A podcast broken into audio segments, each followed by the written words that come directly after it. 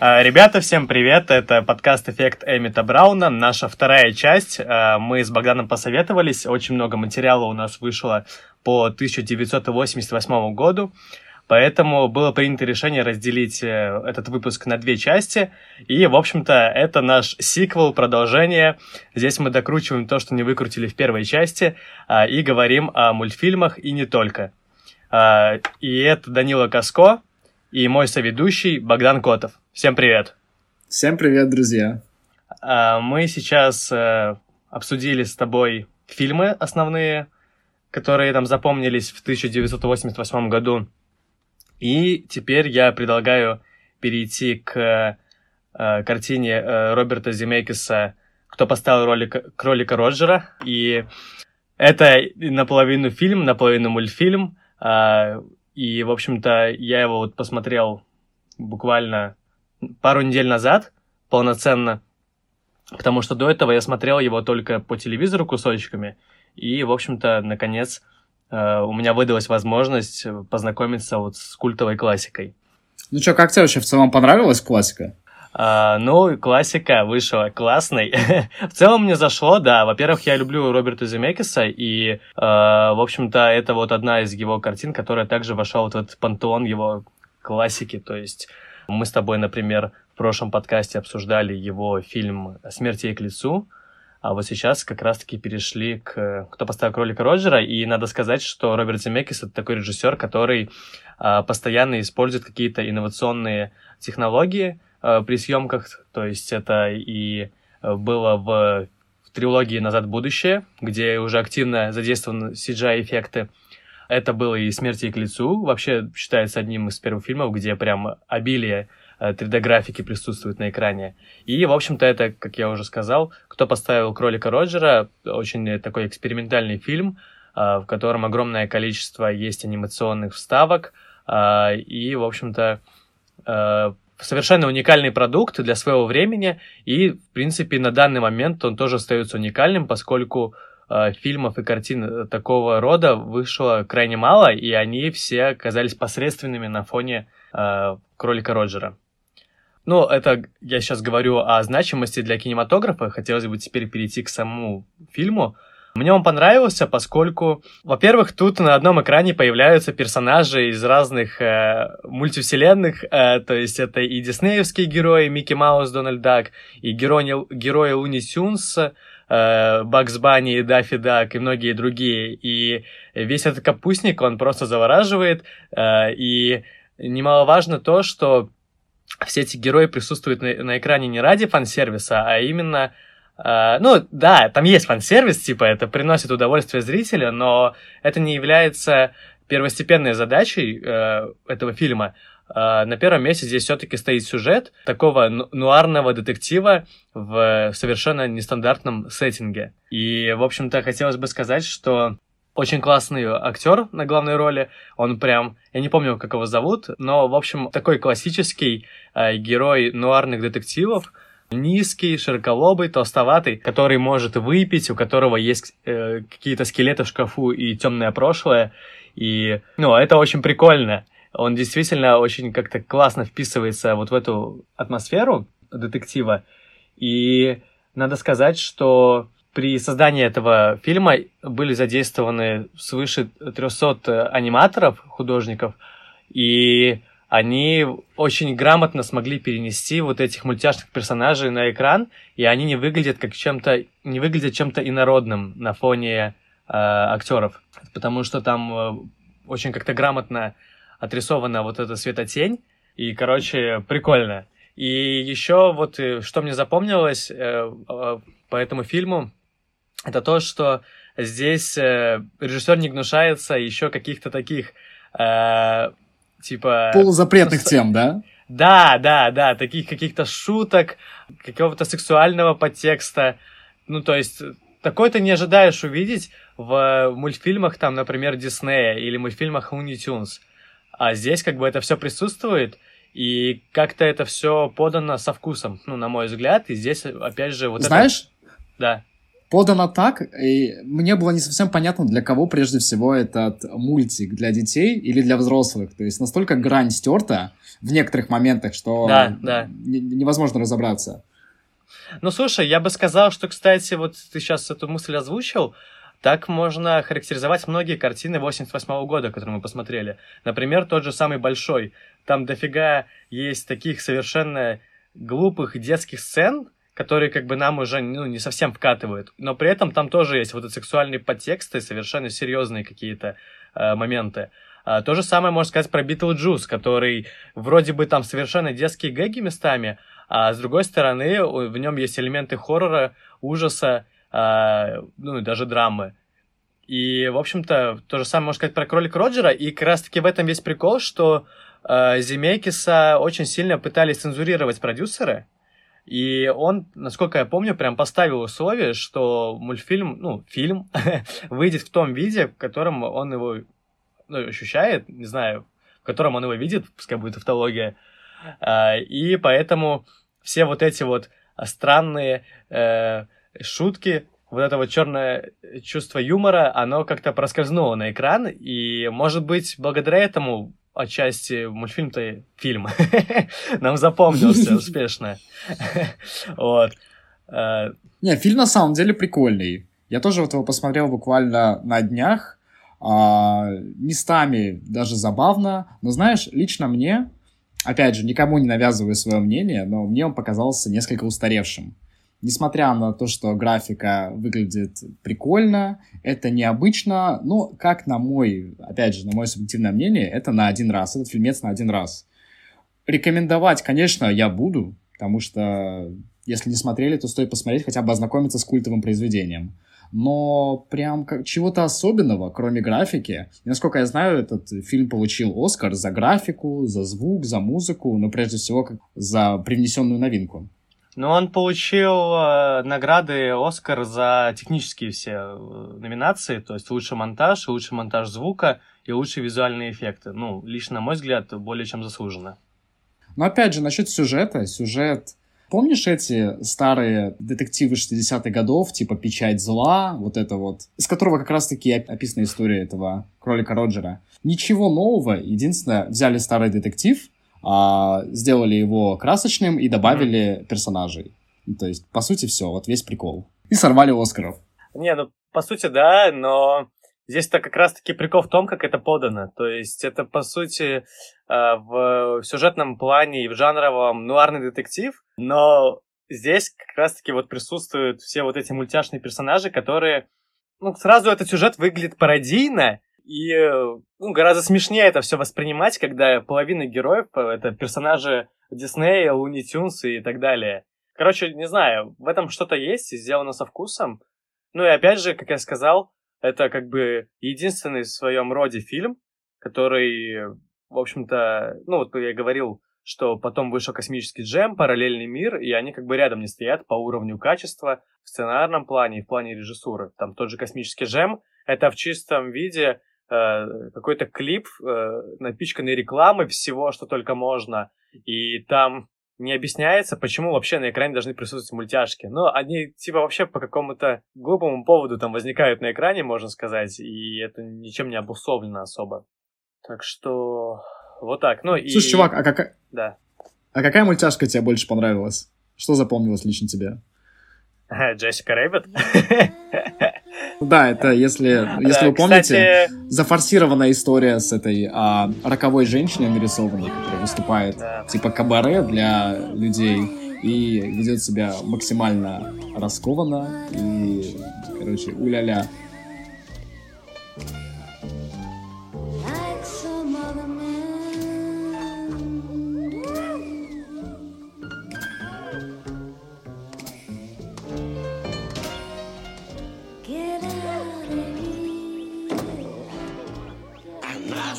За кроликом Роджером.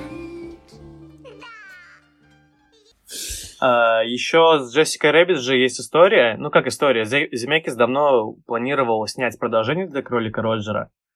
И сейчас, вот пару лет назад, он сказал, что продолжения, скорее всего, не будет, потому что вот этот фильм, он не отвечает уже стандартам Диснея. И, конечно же, в первую очередь ты понимаешь, что речь идет о персонаже Джессики Рэббит, которая максимально сексуализирована.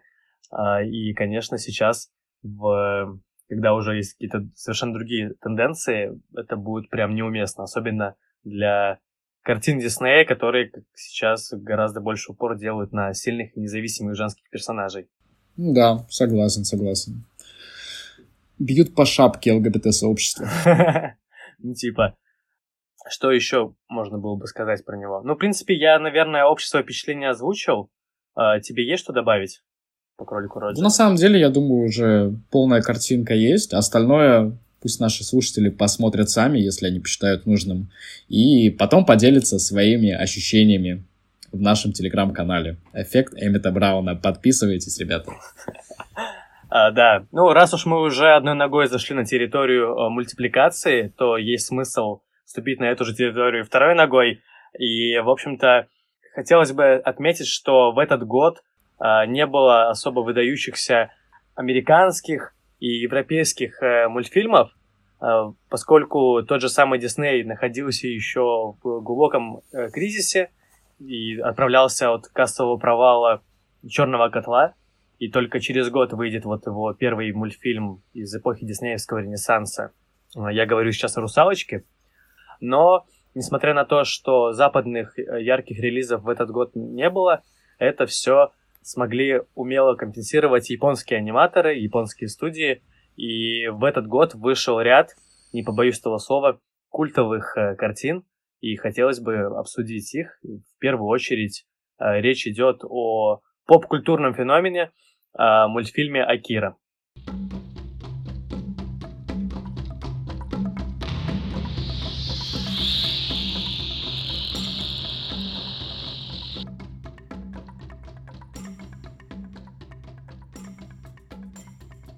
Я вот смотрел несколько лет назад, и перед подкастом я его так не успел пересмотреть, но, тем не менее, какие-то яркие образы у меня в памяти остались.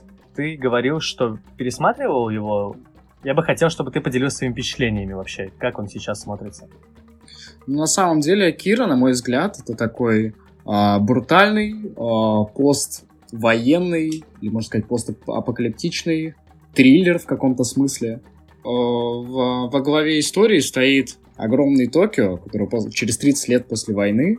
А, он восст... Нео-Токио. Нео-Токио, да. Через тридцать лет после войны восстановлен, и город пропитан такой атмосферой развала, какой-то разрухи, постоянные какие-то митинги происходят, люди друг друга убивают, какое-то марги... маргинализированное население, вся вот эта вот история. Но на самом деле... Моргенштерновая. Какая Моргенштерновая? Чего? Чего? Ладно, ладно. Не, ничего, сделаем вид, что ничего не говорил. Давай, продолжай. Да, да, окей. А, в общем, мы имеем этот город, наполненный всякими разными маргиналами, а, байкерами, там, всякими диссидентскими группировками, которые варятся все в одном котле, и из-за этого город действительно ощущается живым. Вот. Параллельно в этом мире а, существуют еще и пришельцы, которые в, в аниме представлены в виде таких а, антропоморфных а, бледных детишек, которые обладают а, способностью там, телекинеза, а, изменять материю, там, влиять на разум и так далее. И существуют правительственные силы, которые как раз-таки занимаются изучением этих пришельцев, потому что тридцать лет назад из одного такого пришельца, как раз-таки вот этого Акиры, произошла война и вот эта вся разруха. Поэтому люди хотят изучить силу пришельцев, чтобы использовать в своих целях и не допустить последствий такого разрушения. Как-то так. Ну и в центре сюжета стоит группировка молодых байкеров, которые как раз-таки попадают в гущу всех событий, mm-hmm. а, всех вот этих вот перестрелок с пришельцами, с революционерами и прочим-прочим. И вся эта каша, конечно, интересная, но не могу сказать то, что сюжет а, в, в, в, в аниме Акира, он является чем-то первостепенным. Потому что все-таки аниме стало культовым не из-за своего какого-то крутого и нагруженного сценария, а именно благодаря революции визуальной части. И как раз-таки визуальная составляющая, она, на мой взгляд, превалирует над сюжетной стороной. Ну и, как говорится, один раз посмотрел, уже не забудешь. Ты сказал, что смотрел аниме... несколько лет назад, Какие лично ты запомнил вот эти вот визуальные образы, которые на тебя произвели впечатление, может быть? Э, ну, слушай, он визуально вообще офигенно сделан, и очень много как раз-таки в памяти осталось ярких визуальных образов. А вот сейчас, когда мы говорим, сразу вспоминается э, погоня на мотоциклах, когда там еще вот этот как три дэ-эффект есть. Э, там, по-моему, использовалась технология си джи ай, но чуть-чуть, в большинстве своем это именно своими руками аниматоры отрисовывали, и, конечно, все это выглядит очень роскошно, богато. И сейчас в визуальном плане, мне кажется, Акира ну, не состарился совершенно. А потом из ярчайших образов это вот этот вот уже боди-хоррор ближе к финалу, вот эта вся рука, из которой растут щупальцы, мышцы вперемешку с жилами, это все пульсирует и нарастает друг на друга, и, в общем, это тоже вообще остается надолго в голове.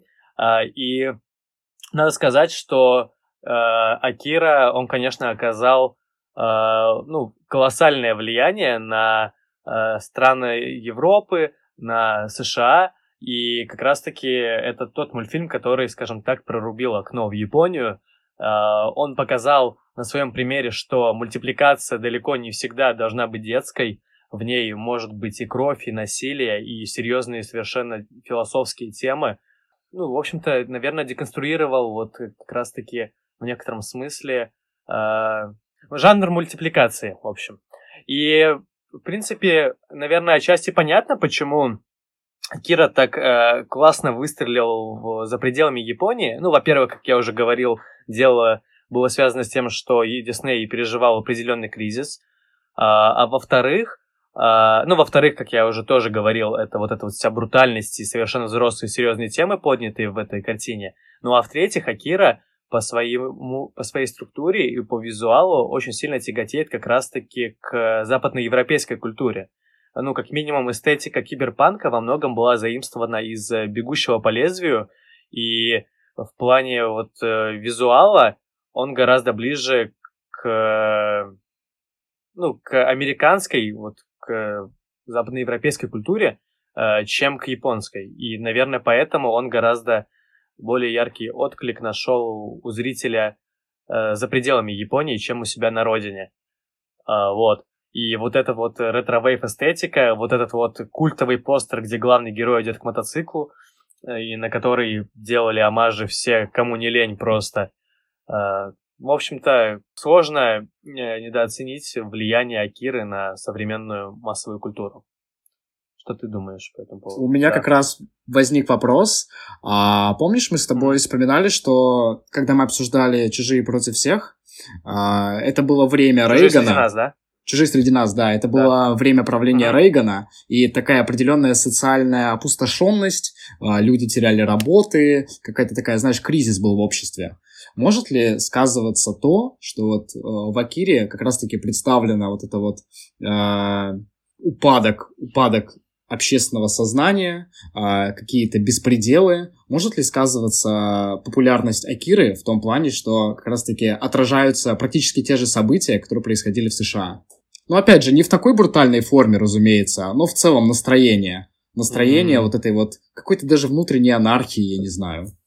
Слушай, я в такой призме это не анализировал, но э, могу сказать, что Рейган был уже знаменит своими вот этими антикоммунистическими настроениями.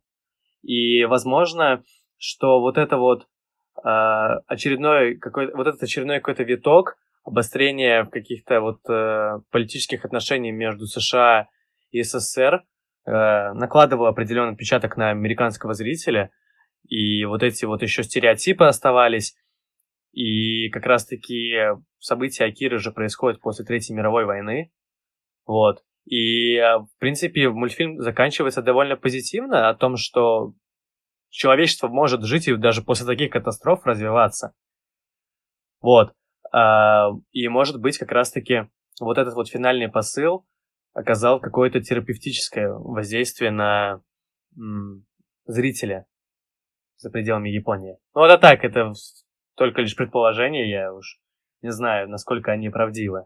Я думаю, что все-таки это все, вот этот посыл и эти настроения, это все-таки вторично, а в первую очередь Акира как-то больше запомнился в плане визуала и взрослых тем, поднятых в нем. Ну да, кстати, да. Фильм «Акира», он, по-моему, восемнадцать плюс, если не ошибаюсь. Ну, именно по рейтингу я не знаю, но вот вспоминая оттуда фрагменты какие-то, сцены, я с этим готов согласиться. Там реально, ну, восемнадцать плюс точно. Потому что я его посмотрел несколько лет назад, но мне там уже было, может быть, лет девятнадцать двадцать. И даже тогда он прям меня, ну, некоторыми сценами шокировал. Это однозначно взрослое аниме. Да. Так, ну что, постепенно перейдем к следующему фильму, я думаю. Uh, да, в восемьдесят восьмом году uh, студия Гибли, всем известная по работам Хаяо Миядзаки, выпустила два uh, совершенно культовых мультфильма, uh, очень разных, но при этом очень похожих друг на друга. И речь сейчас идет о «Могиле Светлячков» и о «Мой сосед Тоторо». И выпущены были эти мультфильмы одновременно и прокатывались вместе в кинотеатрах. И двойные тоже вот показы устраивали в, школ- в японских школах, где там уроки, что типа воспитания эстетики и там нравственное воспитание. В общем, их в связке показывали. И, ну, в общем-то, как ты думаешь, почему вообще это делали? Ну, вспоминая об этих двух фильмах, в голову приходит мысль, что это два эмоционально противоположных аниме, потому что, с одной стороны, у нас тяжелейшая драма про детей, которые выживают под бомбежками в период Второй мировой войны, а с другой — это теплая, светлая, добрая история также про детей, которые знакомятся с каким-то лесным монстром и очень круто вместе проводят время. Вот, и даже сейчас, когда я об этом вспоминаю, у меня совершенно разное эмоциональное состояние. И из этого я могу предположить, что э, тот осадок, который у тебя остается после просмотра «Могилы Светлячков», он как-то балансируется той добротой, которую ты получаешь после просмотра «Соседа Тоторо». То есть в каком-то смысле эти два аниме, они противовесят друг другу, им эмоционально противовесят друг другу. Вот. Поэтому лично для меня выпуск таких двух разных аниме в одно время в принципе кажется оправданным. И еще я где-то вычитал, что как будто бы создатели «Могилы Светлячков», они заранее знали, что фильм будет успешно принят, потому что несет в себе определенную эстетическую, там, поучительную ценность, вот. А насчет «Соседа Тоторо» было непонятно, выстрелит он, не выстрелит, и вообще никаких надежд э, на, это, на этот фильм э, не возлагалось. Поэтому могло быть еще так, что это такой маркетинговый ход для продвижения именно вот этого «Моего соседа Тоторо», ну, типа как, как вариант. Ну, это странно. Мне кажется, что чаще стараются какие-то такие идеи продвигать через какие-то более массовые, наверное, работы, и сложно представить, что «Могила Светлячков» была таким флагманом, знаешь, на фоне э, «Мой сосед Тоторо». Но вместе с тем, наверное, так оно действительно и было, поскольку «Могила Светлячков» оценивалась как более важная работа в плане нравственного воспитания э, японских детей, ну и взрослых в том числе. И вот э, почему их показывали вместе, на самом деле там есть общие черты. Эти обе картины рассказывают о старших детях, которые вынуждены брать на себя родительские роли в связи с различными обстоятельствами. И если в «Могиле Светлячков» это обстоя... этим обстоятельством является война, и э, вот эта вот атмосфера э, упадка э, во времена, когда Япония уже откровенно проигрывала, то в «Мой сосед Тоторо» это сюжет о болезни матери и об отце, который не в состоянии э, уделять должное внимание своим детям, поскольку вынужден работать и еще регулярно навещать свою жену. В общем-то, вот этими составляющими они похожи, и во многом я бы даже сказал, что в этом смысле они об одном и том же. Но о таки... об этих вещах они говорят совершенно на разных языках, и я бы хотел, как это было в японских кинотеатрах, э, начать с «Могилы Светлячков», с более тяжелого, более трагичного аниме-фильма.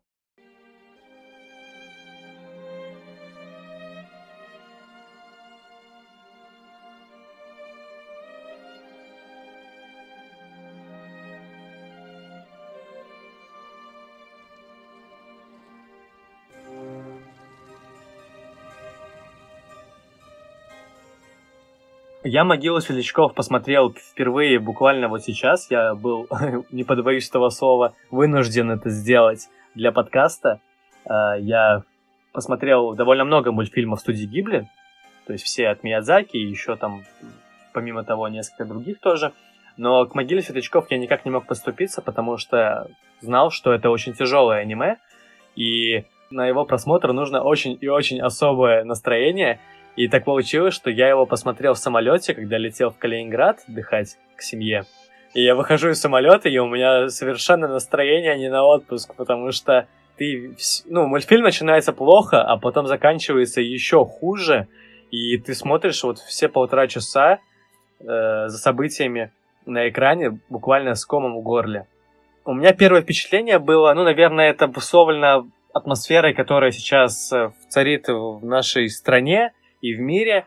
Первое впечатление было, что «Могила Светлячков» — это чисто такой антивоенный аниме-фильм. А затем я обсудил его с своим товарищем, и он меня подтолкнул на мысль, что в первую очередь это скорее э, история о людях, и вот как раз-таки о детях, которые вынуждены выживать в этих обстоятельствах, и о моральном выборе, наверное, о взрослении на фоне вот этих вот военных событий.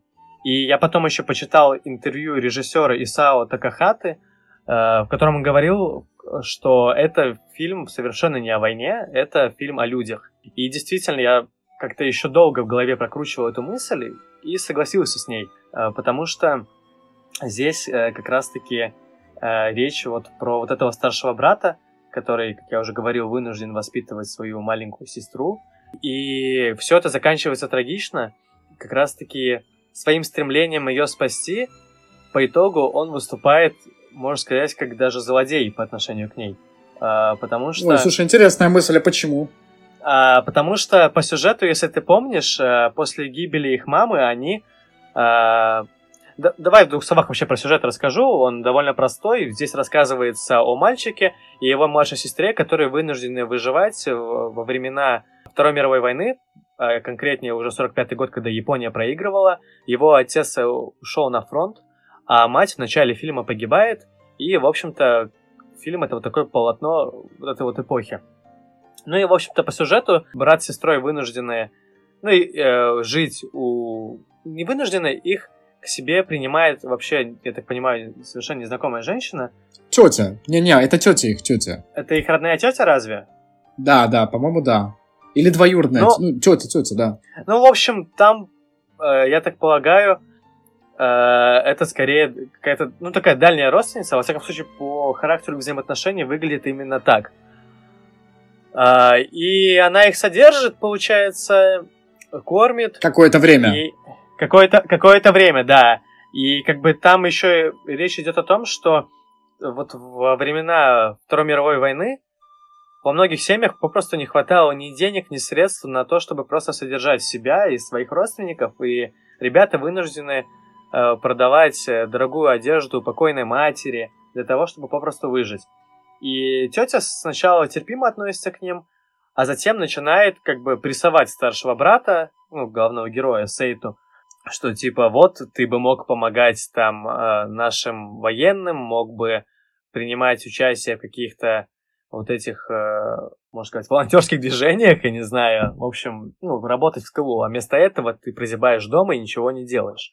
Ну, и Сейта как бы на это обижается, и ему, в общем-то, надоедают эти постоянные упреки, он принимает решение съехать от тети вместе со своей младшей сестрой. И они поселяются в какую-то, я не знаю... Какую-то дыре. Какой-то...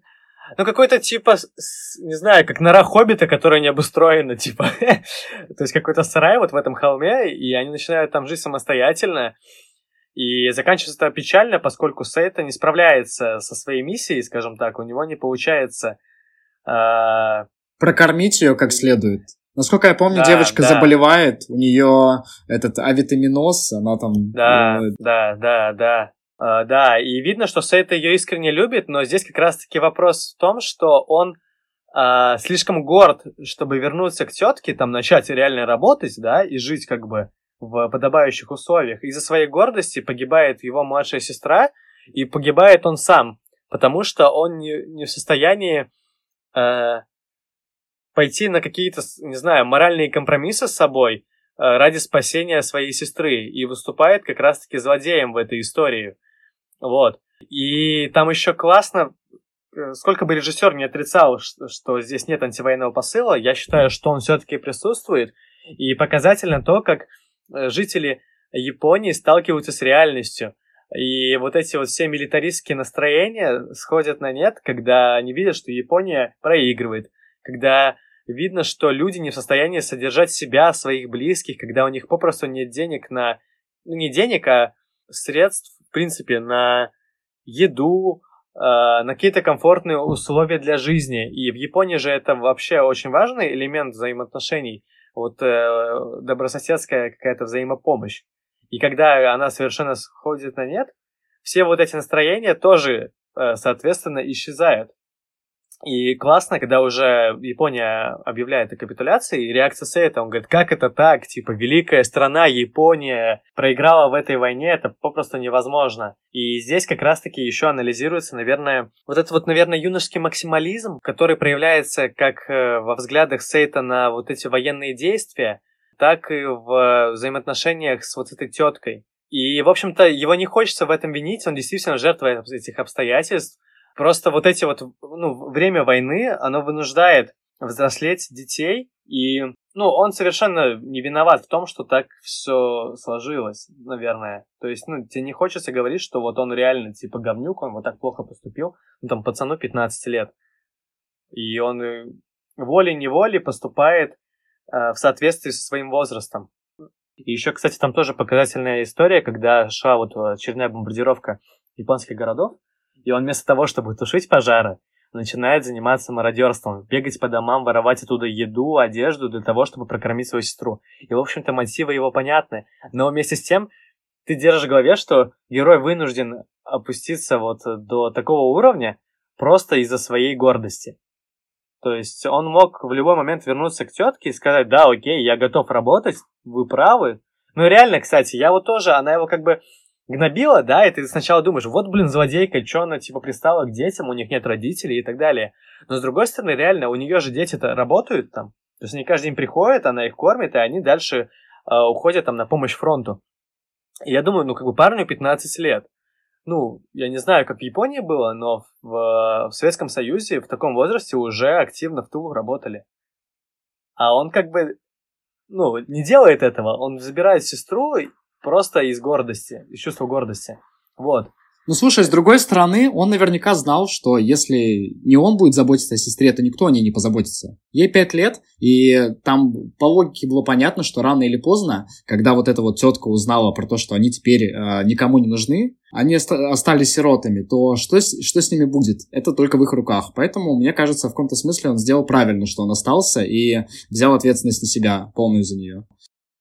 Да, и, в общем-то, мне кажется, в этом заключается шедевральность этого мультфильма, что он очень и очень приземленный.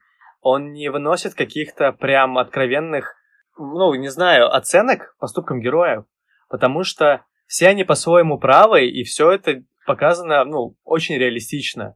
То есть можно понять мотивы Сэйта, можно понять мотивы его тетки там, да, и многих других персонажей, потому что это действительно такой, как слепок эпохи, и очень как-то много... во всем своем многообразии показаны настроения, которые царили в Японии того времени. И продолжая эту мысль, хочется также отметить визуальные достоинства этого картины, потому что сделана она просто роскошно. Все пейзажи, герои отрисованы, ну, просто, ну, нереально. И тоже хотелось бы отметить, что сейчас это смотрится... абсолютно свежо и до сих пор впечатляет просто. Все вот эти вот насекомые, все вот эти светлячки, например, да, когда показывали, э, пейзажи вокруг героев, да и сами герои и дети э, отрисованы, ну, просто гениально. Слушай, ну здесь я, наверное, скорее не соглашусь. А, с одной стороны, действительно, прин... картинка красивая, аниме красивое, но я не могу сказать то, что эта рисовка какая-то выдающаяся. То есть в сравнении с Акирой, где визуальная часть, конечно, была революционная на то время, все-таки в «Могиле Светлячков» там рисовка вот прям идеально на этот, на этот год. тысяча девятьсот восемьдесят восьмой год. Типичная рисовка на то время. Я, наверное, не заметил какого-то чего-то необычного. Это очень красиво, да, это смотрится свежо, но ничего такого прям нового. То есть, если мы будем сравнивать, например, с картиной того же года, которую, я думаю, мы сейчас постепенно и перейдем к моему соседу Тоторо, который выглядит... Конечно, там другое настроение, там другие краски, цвета, но она выглядит все-таки свежее и инновационнее, наверное, в каком-то смысле. Что я, кстати, рекомендую постепенно перейти с более, на более а, позитивный и сейчас бук... детский лад. Буквально хочу вставить еще свои пять копеек насчет э, «Могилы Светлячков». Э, я, я с тобой э, ну, не согласен вот в этом смысле, потому что если вообще-то вспоминать Акиру, то там герои, персонажи мужского пола все выглядят одинаково, и не всегда даже понятно, кто есть кто. То есть, да, это правда. Это там правда. Очень классно, он очень классно сделан в плане каких-то экшн-сцен и вот таких каких-то масштабных, э, ну, масштабных, не разворотов, ну, короче, ты понял, вот, вот в плане масштаба. А, но в плане отрисовки персонажей он весьма посредственен. В то время как э, «Могила Светлячков» э, не только э, классно воплощена в сценах, там, где показаны какие-то японские пейзажи и насекомые, но и в плане передачи эмоций, чувств и героев она тоже весьма и весьма на высоком уровне. Вот. И вот... То, что я хотел сказать. Ладно, ладно, принимаем твои пять копеек. Единственное, я в большей степени говорил о, о ландшафте, то есть о фоне, о ландшафте, uh-huh. как он нарисован. Все-таки в «Могиле Светлячков», на мой взгляд, он довольно скромный. Вот. Красивый, но скромный, ничего такого выдающегося. Но это мое личное мнение, которое я, разумеется, никому не навязываю. Я думаю, все равно сейчас можно постепенно перейти на более да. а, позитивные рельсы. Мы сейчас будем обсуждать картину Хаяо Миядзаки «Мой сосед Тоторо».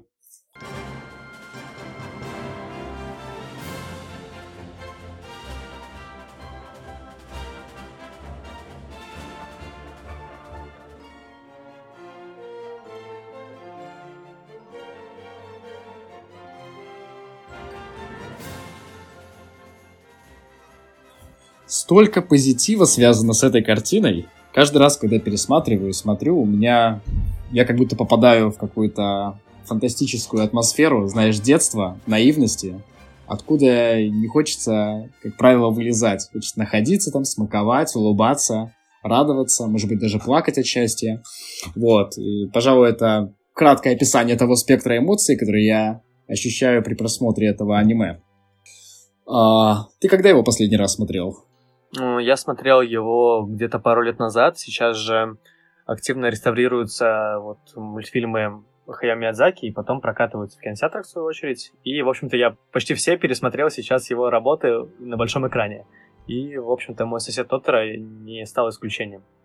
А ты когда последний раз его отсматривал? Слушай, я, наверное, смотрел около года назад.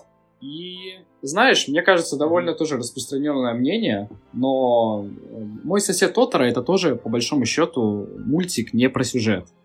Вот, типа, если так вспомни, в чем заключается сюжет. А, семья приезжает в новый дом, да, где-то в деревне. Дом абсолютно разрушенный, и там обитают какие-то волшебные создания, вот эти вот черные чернушки веселые. Вот, они начинают все, всей семьей а, реставрировать этот дом. Что такое семья, да? Там типа, старшая сестра, младшая сестра, их отец. А мать у них э, болеет в больнице. Вот. И потом постепенно они знакомятся с этим Тоторо, да? Я просто не знаю, что это, что это за животное. Это не хорек, не крыса. Что-то такое большое, непонятное. Но я недавно читал как раз-таки про создание этого мультфильма. И Тоторо — это целиком полностью вымышленный герой Хаяо Миядзаки. У него mm-hmm. нет никаких аналогов в какой-то японской мифологии. То есть это дух леса, да. Но он вот именно как раз-таки целиком был придуман режиссером. И, наверное, поэтому как mm-hmm. раз-таки он стал ну, да, логотипом да. студии Гибли. Вот. Ну и по сюжету они просто проводят вместе с ним время, а, а потом вместе возвращаются к матери и... По-моему, никакой драматургии особой там нет. Ну, я бы с тобой поспорил. Вот многие говорят, что Тоторо очень такой позитивный мультфильм.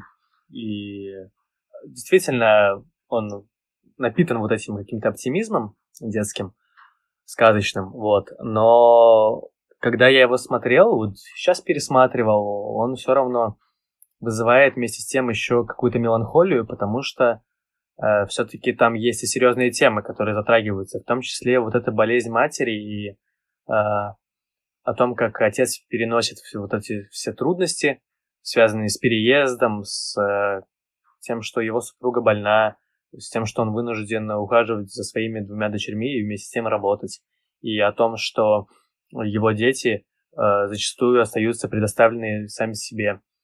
Вот. И как бы эти темы тоже там затрагиваются, но они, знаешь, как-то сделаны... Они... Не выпячиваются. Не подаются в лоб. А, да, они не подаются в лоб, и это э, то, что как-то фоном происходит, и вот во всех этих э, мыслях есть какая-то такая недосказанность, и это работает скорее в плюс. Ты дальше уже сам для себя как бы домысливаешь, и, в общем-то, осознаешь какие-то поступки героев, и вот эта нехватка внимания, которая у Мэй проявляется на протяжении всего мультфильма, это тоже следствие всех вот этих вот внешних обстоятельств. Это не бессмысленный набор сцен, на мой взгляд, и в этом тоже большое достоинство мультфильма. Там вот есть сцена, когда девочки ночью вылазят из дома, и к ним приходит Тоторо, и они начинают там выращивать вот эти семена. И вырастает огромное дерево. Вот, лично у меня эта сцена почему-то вызвала даже э, скупую мужскую слезу во время просмотра. Честно говоря, даже не знаю, почему, почему типа, но то, что вот на подсознании сыграло, видимо, по мне. Но вообще, конечно, это да, культовый тоже мультфильм, и дети там тоже очень классно показаны, так очень такими наивными, позитивными. Мэй, конечно, избалованная, и я еще смотрел... Супер умилительная. Супер умилительная. С одной стороны, да, но с другой стороны, я смотрел его в дубляже, и там какая-то такая была очень звонкая актриса дубляжа, и каждый раз, когда там Мэй кричала, орала, мне хотелось прям реально затыкать уши. Блин, я думаю, что за ребенок неспокойный такой. Вот. Короче, блин, мульф тоже классный, и вот этот образ Тотора точно так же очень и очень плотно вошел в массовую культуру, и везде и всюду эксплуатируется, и точно так же он даже появляется как одна из игрушек в мультфильме Pixar «История игрушек три. Большой побег». Вот, то есть э, везде и всюду мы как бы встречаем его образ дальше. Еще, кстати, читал рецензию, получается, и автор статьи э, говорит, в общем-то, что «Могила Светлячков» действительно там шедевральный мультфильм, но до абсолютного шедевра он не дотягивает по одной простой причине – его не хочется пересматривать. Потому что это очень такой травмирующий опыт для зрителя. И на его фоне «Мой сосед Тоторо» выглядит в этом смысле э, выгоднее, потому что «Мой сосед Тоторо» как раз-таки хочется пересматривать и не раз. Так что, конечно, в первую очередь из этих двух мультфильмов хочется порекомендовать работу Хаяо Миядзаки.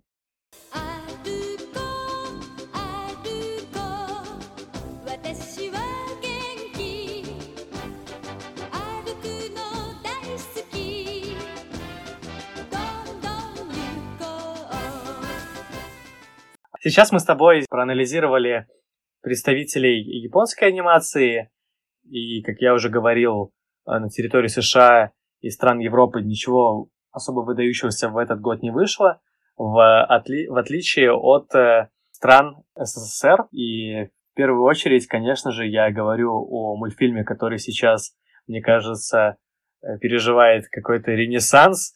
Это... Это э, работа э, Давида Черкасского «Остров сокровищ». Да, это то, что мы любим. девятнадцать человек на сундук мертвеца. Йо-хо-хо! И бутылка рома. Эй, дьявол, тебя доведет до конца. Йо-хо-хо! И бутылка рома.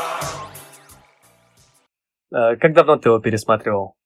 Слушай, чувак, я его смотрел последний раз, наверное, месяцев девять назад. Но это вообще разницы не имеет, потому что я его смотрел раз десять, в принципе.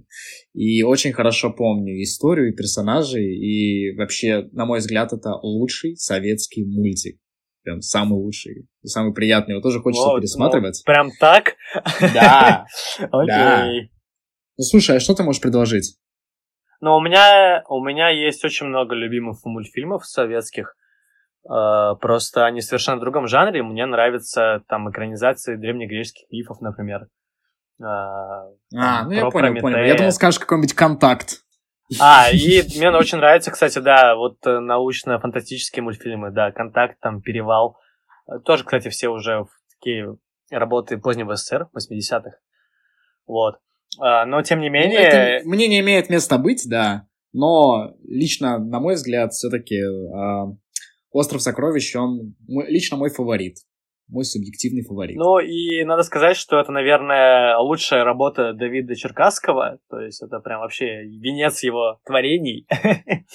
Ну, как известно, он еще вот в таком же жанре схожем экранизировал «Приключения капитана Врунгеля», потом у него еще есть такой мультфильм-кроссовер про доктора Айболита, в котором там еще были элементы...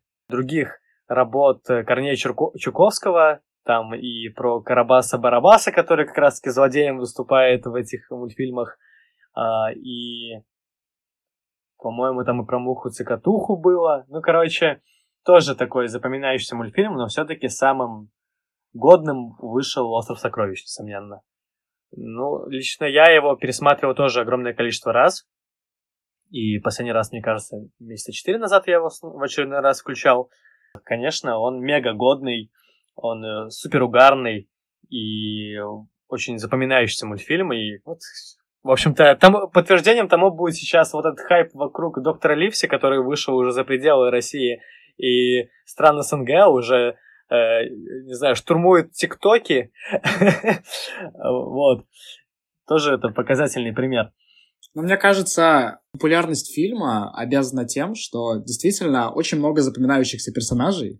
То есть доктор Ливси, да. Ну, откровенный фаворит, самый, по-моему, известный персонаж оттуда. Доктор, помогите, капитан ранен. Ранен? Да нет, у него удар от чрезмерной приверженности к рому. Ну ладно, попытался спасти эту трижды никому не нужную жизнь. Увеличено, увеличено, селезеночка. А также это использование вот этой вот мультисъемки, когда обычная съемка с скрещивает с мультипликацией. Это вот эти моменты, когда музыкальные э, паузы, да. музыкальные вставки музыкальные вообще вставки. Очень крутые. Да. До сих пор мы с тобой иногда, э, когда собираемся, можем спеть э, песню про мальчика Бобби. Да, и все это... Колумб Америку открыл, великий был моряк, но заодно он научил весь мир курить табак. Да-да-да.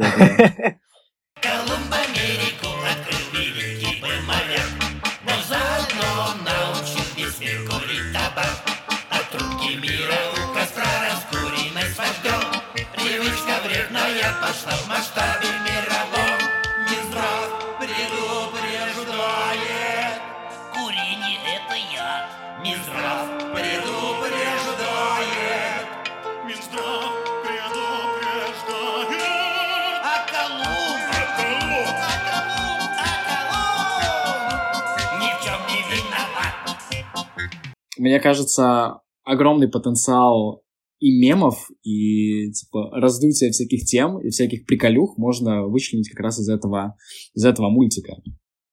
И мне кажется, в каком-то смысле он был новаторский. Я с тобой полностью согласен. Потому что ну, в Советском Союзе точно никто так не делал. Эти музыкальные вставки. Еще, ну, Давид Черкасский, он же вообще жесткий хохмач был по жизни, и я читал немножко про его биографию.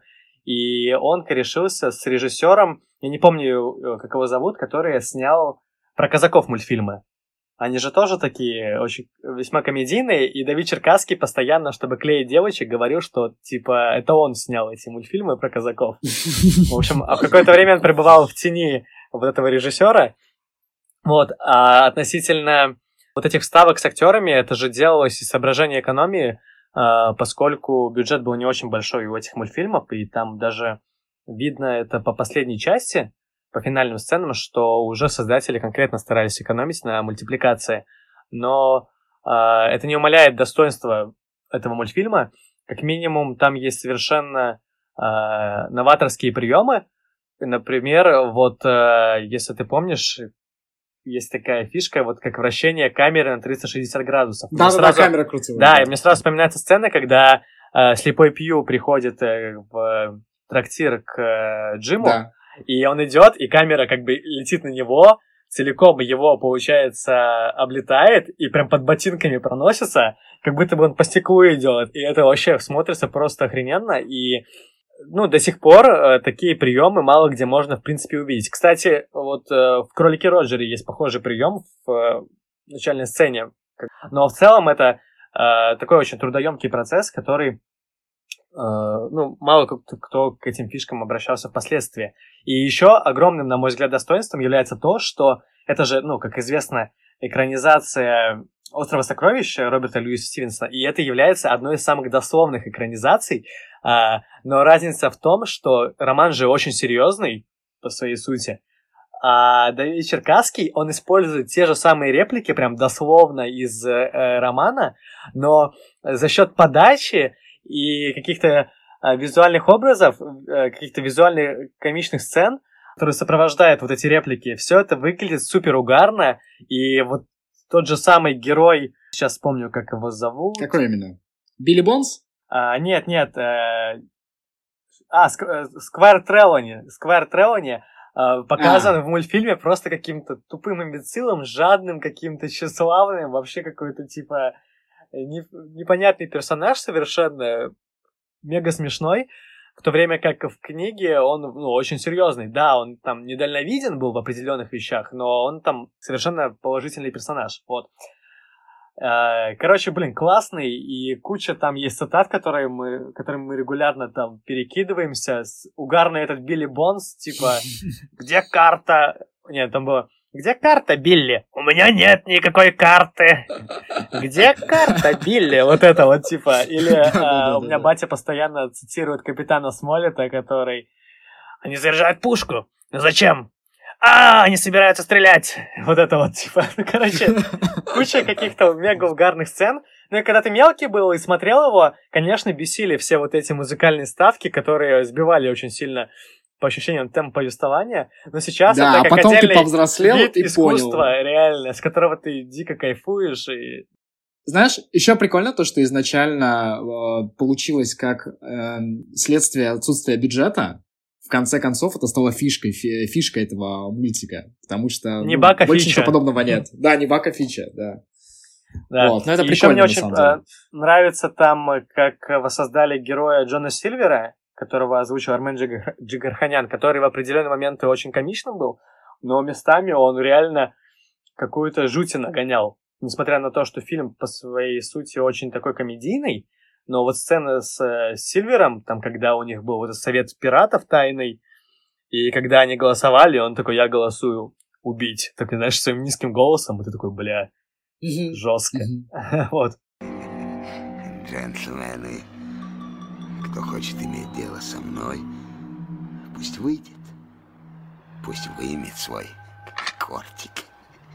И я хоть и на костыле увижу, какого цвета у вас потроха, прежде чем погаснет эта трубка. Да, да. Короче, классный мультфильм, и, в общем-то, смотрится тоже очень и очень бодро сейчас. Раз уж мы с тобой зашли уже на территорию каких-то отечественных э, фильмов и мультфильмов, э, есть предложение поговорить и о фи- фильмах с участием только лишь актеров. Я знаю, что ты посмотрел кинофильм «Убить дракона». Я его не смотрел, честно говоря, мало что о нем знаю, поэтому хочу передать тебе право голоса. Так, спасибо, спасибо. На самом деле, я очень давно хотел посмотреть этот фильм, и сейчас представилась возможность, поскольку я готовился к подкасту. Почему я хотел его посмотреть? Прежде всего потому, что я очень люблю Евгения Шварца, создателя оригинального, ори, ори, оригинальной пьесы «Убить дракона», в которой рассказывается история Ланселота, который приезжает в какой-то безымянный город, и в этом городе есть главенствующий дракон. Буквально дракон, который всеми управляет, и весь город его боится. и ничего не могут с этим сделать. И когда он спрашивает: люди, давайте я просто уничтожу дракона, и вы станете свободными, перестанете бояться, и все у вас будет э, как у нормальных людей, они говорят: а у нас так все хорошо. У нас есть дракон. Ну, в общем, высмеивается рабское мышление, рабское отношение, вот это вот, можно даже сказать, ментальность определенная. Я начал завидовать рабам. Они все знают заранее. У них твердые убеждения. Наверное, потому что у них нет выбора. И в конце оригинальной пьесы э, у Шварца все хорошо заканчивается, потому что Ланселот убивает дракона и не становится драконом. То есть идея фильма в том, что если ты убиваешь дракона, ты обязательно после его смерти сам становишься драконом. То есть всегда у города должен быть дракон. А Шварц все-таки убил дракона в человеке, и город процветал. И все у них было нормально. Город освободился. Вот. Говоря о фильме, все-таки фильм несколько отличается от оригинальной повести. Хотя бы в том, что заканчивается он не так позитивно. Мягко говоря, дракон убит, и на его месте появился другой дракон. И все вернулось в круги своя. Однако фильм мне все-таки не понравился еще и по другим статьям. Потому что, несмотря на совершенно звездный состав, там Александр Абдулов, и Олег Янковский, и Вячеслав Тихонов, Евгений Леонов. В общем, весь свет того э, актерства того времени. Фильм получился, на мой взгляд, очень неудачным. А, почему? А, режиссер фильма Марк Захаров, которого я тоже очень люблю, я большой фанат его э, интерпретации романа Ильфа Петрова «двенадцать стульев». Но тут он проявил себя совершенно... Ну, я даже не знаю, проявил или не проявил. На мой взгляд, это просто неудачный фильм, потому что он совершенно не гармоничный. Что я имею в виду? В фильме представлено, представлен этот город, определенно вдохновляющийся стилистикой Третьего Рейха. То есть там вот все вот эти военизированные ополчения, все ходят в этих фуражках, каких-то кожаных пальто, все очень регламентировано, и есть начальник-дракон, и есть бургомистр, такой вот местный, местный мэр, который слабоумный. Изначально все выглядит, в принципе, неплохо, до некоторых моментов, которые реально наваливают кринжа. Там был один такой дурацкий момент, когда просто показали женскую грудь просто так. Показали, чтобы показать. Были неоправданно жестокие моменты, когда а, там была сцена допроса драконом одного из жителей, и дракон просто достал вилку и сказал этому жителю, типа, снимай штаны. И просто на, на глазах у всей семьи он снял штаны, и дракон ему говорит, садись на вилку. И он, типа, сел на вилку, и там показали, как кровь течет. Вот это все. И ты смотришь и думаешь, господи, зачем? Какие-то еще сцены, где дракон бьет людей по яйцам, и это все выглядит так жестоко. Ага. Какие-то крики, какие-то чуть ли не маты. И для такого режиссера, для такого актерского состава, для меня, и для, для меня это все было шокирующим опытом. Я несколько раз хотел выключить фильм, но все-таки досмотрел. Э, и определенно я считаю, что, конечно, если вы хотите узнать это произведение, лучше начать с оригинала и почитать Евгения Шварца. Этот же фильм мне показался очень, опять же, очень негармоничным, и некоторые основополагающие моменты э, «Убить дракона» оригинального, они просто искажены. Слушай, я вот сейчас параллельно прочитал про эту пьесу, и она же основана за ска- на сказке народов Юго-Восточной Азии о драконе. И вот ты, когда сейчас, я просто почему стал гуглить, ты рассказывал про то, что когда там убивают дракона, тот, кто это сделал, сам превращается в дракона. И есть же советский мультфильм, так и называется «Дракон», про мальчика, который там пытается спасти, по-моему, деревню от дракона, и тоже его, как бы, на него нападает, и чуть ли не превращается в дракона, но в итоге избегает. И как раз-таки мы с тобой... Видишь, как, ну, типа, как все связано. Мы с тобой сейчас говорили про советские мультфильмы и про то, что мне нравятся экранизации древнегреческих мифов. И как раз-таки вот этот мультфильм «Дракон» поставила режиссерка Снежко Блодская, которая э, поставила вот эти экранизации древнегреческих мифов. Ты не смотрел его? Он довольно короткий. Слушай, наверное, нет. Нет, нет, нет. Наверное, нет. А, ну... Нет, не помню. Вот, я понял, в общем. Короче, интересно. А, слушай, а дракон там выглядит как дракон или это актер просто, которого называют драконом? Ну смотри, сам персонаж, он антропоморфный, его играет Олег Янковский, но mm-hmm. у него есть три разных состояния. То есть одно состояние он в виде такого типа mm-hmm. каратиста азиатского, mm-hmm. а другое состояние он такой в каске, как фашист выглядит, и третье в каком-то странном белом костюме, ну, такой типа пикапер.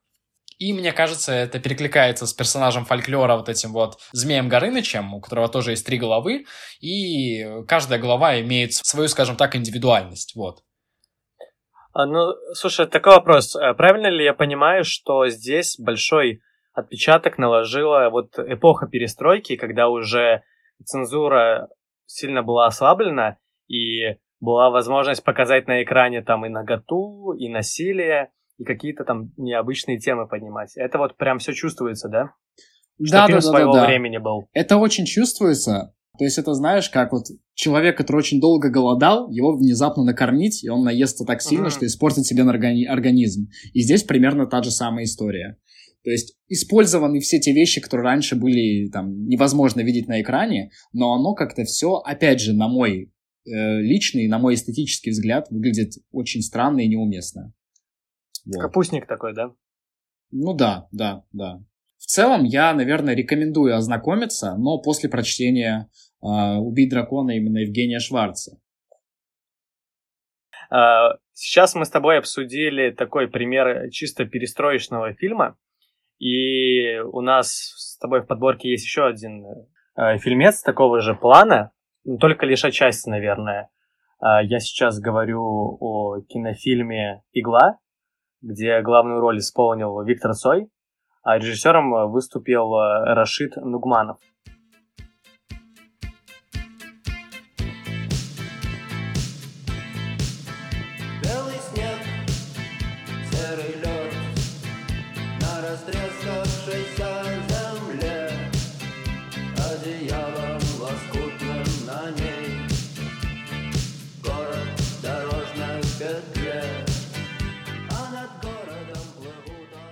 Я его посмотрел впервые буквально несколько дней назад, и я ожидал, что как раз-таки это будет такая концентрированная, не знаю, высокая концентрация перестроечного эпохи, я не знаю, я что-то такое ожидал увидеть в этом фильме. Во-первых, потому что там главную роль исполнил Цой, символ вообще перестроечной эпохи. Вот. Во-вторых, все-таки восемьдесят восьмой год, и вот пример как раз-таки в виде «Убить дракона» говорит о том, что люди дорвались до вот этой свободы, э, ну, да, на тот момент еще частичной, но тем не менее, и вовсю начали, ну, просто во все тяжкие уходить, я не знаю, на экранах, и тебе нагота, и кровь, и насилие, и серьезные темы. И отчасти это оказалось, наверное, правдой, потому что в «Игле» поднимаются те темы, которые ранее никак не затрагивались в советском кинематографе. Но вместе с тем, э, он... Это такой фильм, который смотрится очень классно и сейчас, в плане визуальном. Он, я вообще думал, что это гораздо какой-то более линейный фильм будет, но оказалось, что нет.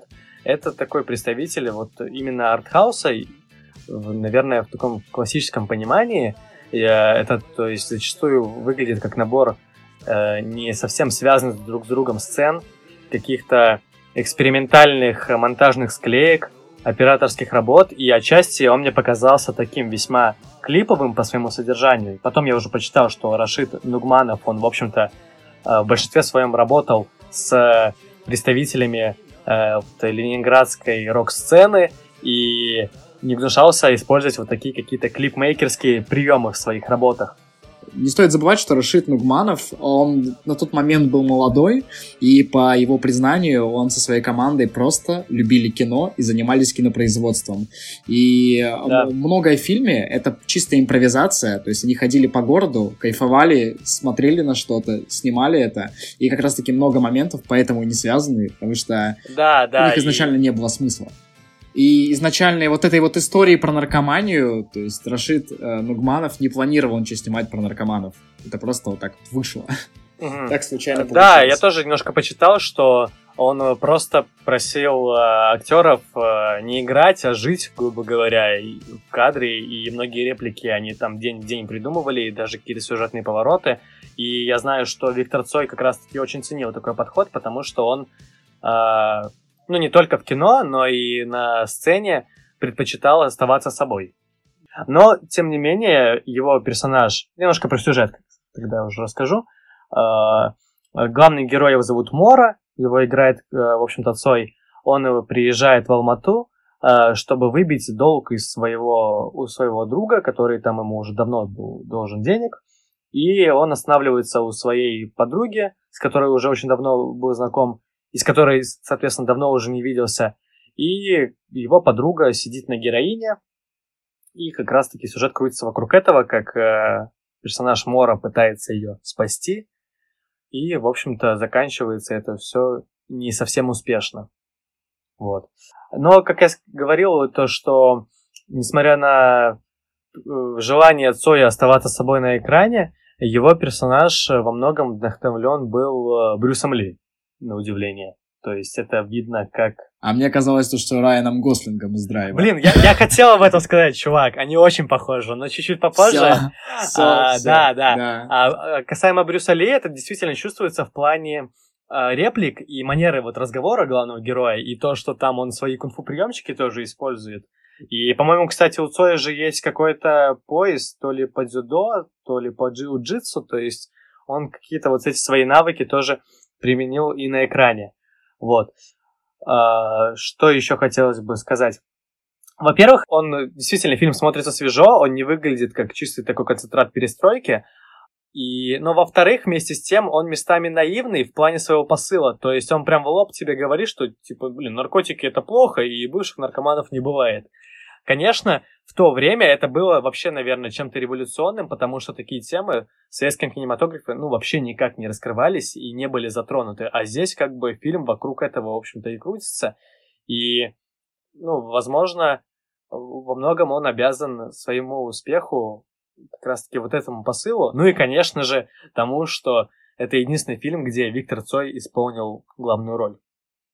Ты как считаешь? Слушай, но вообще не считаю то, что фильм простой в своем, э, в своем посыле, потому что лично я увидел какие-то совершенно метафоричные моменты, которые до сих пор не до конца понял, и, в принципе, их можно трактовать по-разному, а конкретно это момент с засушенным морем. Помнишь, когда они уезжали восстанавливать эту девочку э, от наркомании, вот этой вот от зависимости, они уезжали в какую-то типа пустыню, э, жили в каких-то лачугах непонятных. И ты, во-первых, не знаешь, когда это было, то есть это было раньше, или это сейчас происходит, или это будет происходить, или это вообще в воображении все происходит. И вот метафоричность того, что они приезжают на море, которое сначала было, а сейчас они приезжают снова туда, и там уже его нету, а просто какая-то засуха.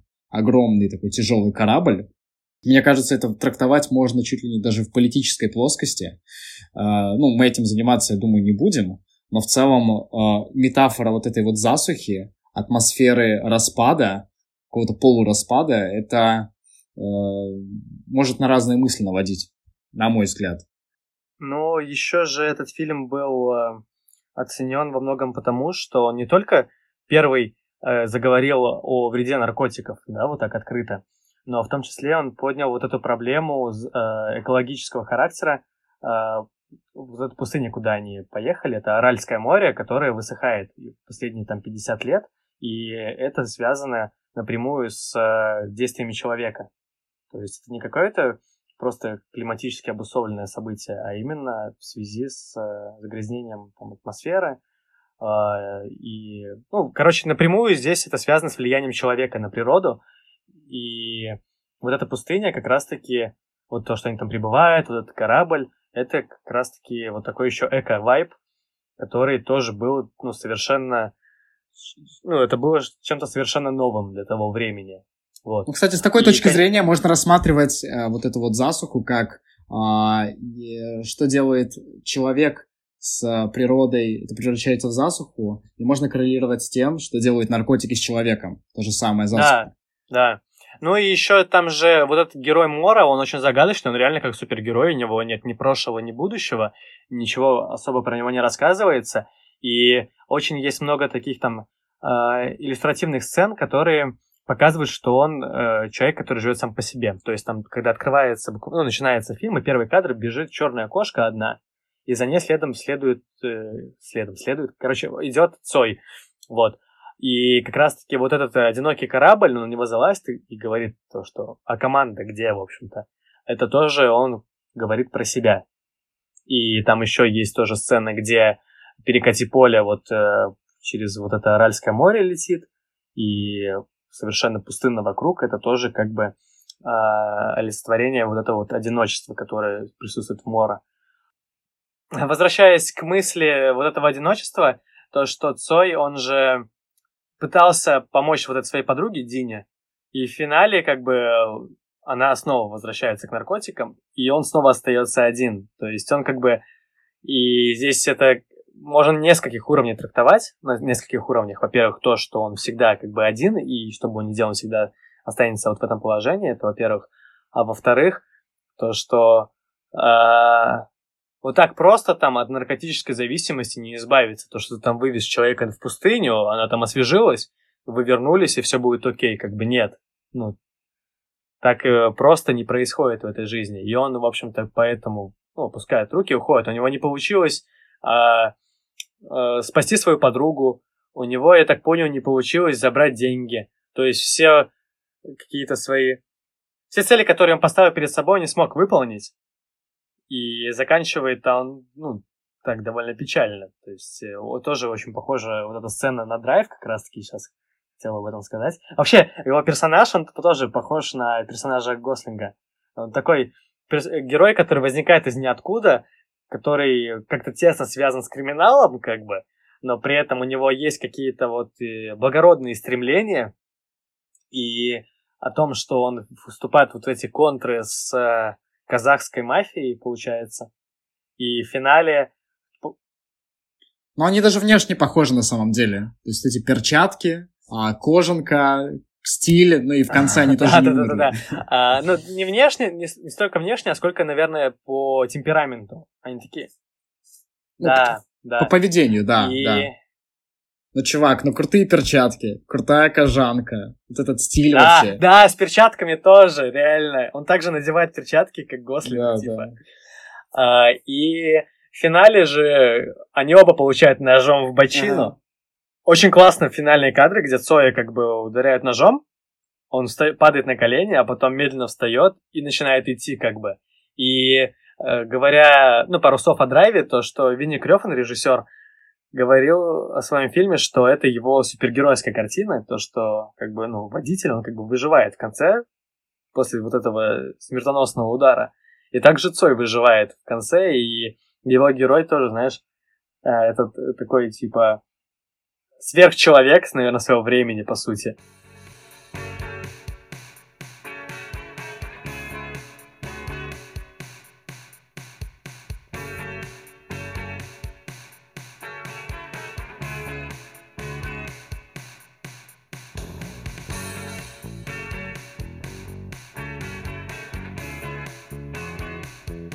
А, ну, вообще, как ты считаешь, этот фильм, он сейчас... смотрится состарившимся или прошел проверку временем? Слушай, мне кажется, он прошел, и он определенно культовый. И, то есть, мне кажется, это по большей степени за счет того, что создатели фильма, они относились к нему не, не так серьезно, а как вот такая вот андеграундная работа, и создана полностью на внутренней энергии, на каком-то энтузиазме. И обилие вот этих вот крутых моментов, которые импровизационные, mm. оно сыграло, мне кажется, большой плюс для репутации, для популярности картины сейчас. Ну и, конечно же, Виктор Цой, который до сих пор является, можно сказать, героем андеграунда, и на, на сегодняшний день тоже он привлекает людей, и за ним интересно наблюдать, потому что Цой на самом деле очень крутой. А ты, кстати, смотрел про продолжение фильма «Игла»? Она я почитал то, что есть игра «Игла Ремикс», да, я почитал про нее, но я не стал смотреть, ну потому что, ты знаешь, такое, как домысливание уже, я так понял. Там что-то пять и восемь на Кинопоиске. Нет, у него, я так понял, хорошие отзывы в целом, то есть там он как-то немножко раскрыл и прошлое этого Мора, режиссер, и все такое, но я так понимаю, что лучше его оценивать как отдельный фильм, потому что э, немножко, я так понял, по смысловой, э, по смысловому посылу они отличаются, вот. И говоря о том, что вот этот фильм, он эпохи перестройки, да, и тоже, когда уже было ослабление цензуры, и это чувствуется на экране, во-первых, я уже говорил, вот эти вот новые темы, э, поднятые героями фильма, ну, создателями фильма, вернее, а помимо того, присутствие наготы и насилия, в том числе там очень так неприятно, натуралистично показана сцена с э, принятием вот этого героина, когда вот Дина иглу себе втыкает в вену, которая уже вся там, знаешь, короче, очень так это, неприятно выглядит, особенно для тех, кто боится уколов, наверное. Вот. И я, кстати, знаешь, что поймался на мысли, что я немножко пересмотрел свой взгляд к Цою. Я его не очень любил. В последнее время я стал к нему лояльнее, и после этого фильма я стал к нему еще лояльнее. У, сука! Да, потому что... Uh, ну, мне казалось, что это будет какой-то такой немножко говнарский фильм, вот это вот, типа, э, ленинградская рок-сцена, все в этом духе, а я получил такой прям реально прикольный артхаус, который так экспериментально, классно и со вкусом снят, с любовью, и интересно, что Цой вот в такой какой-то проект вообще ввязался, это реально, ну, классно, там как-то говорит, не знаю, что... Я поймался на мысли, что в этом человеке гораздо было больше, наверное, глубины, чем я ранее думал, вот. Mm-hmm. Mm-hmm. Так что как-то вот так вот.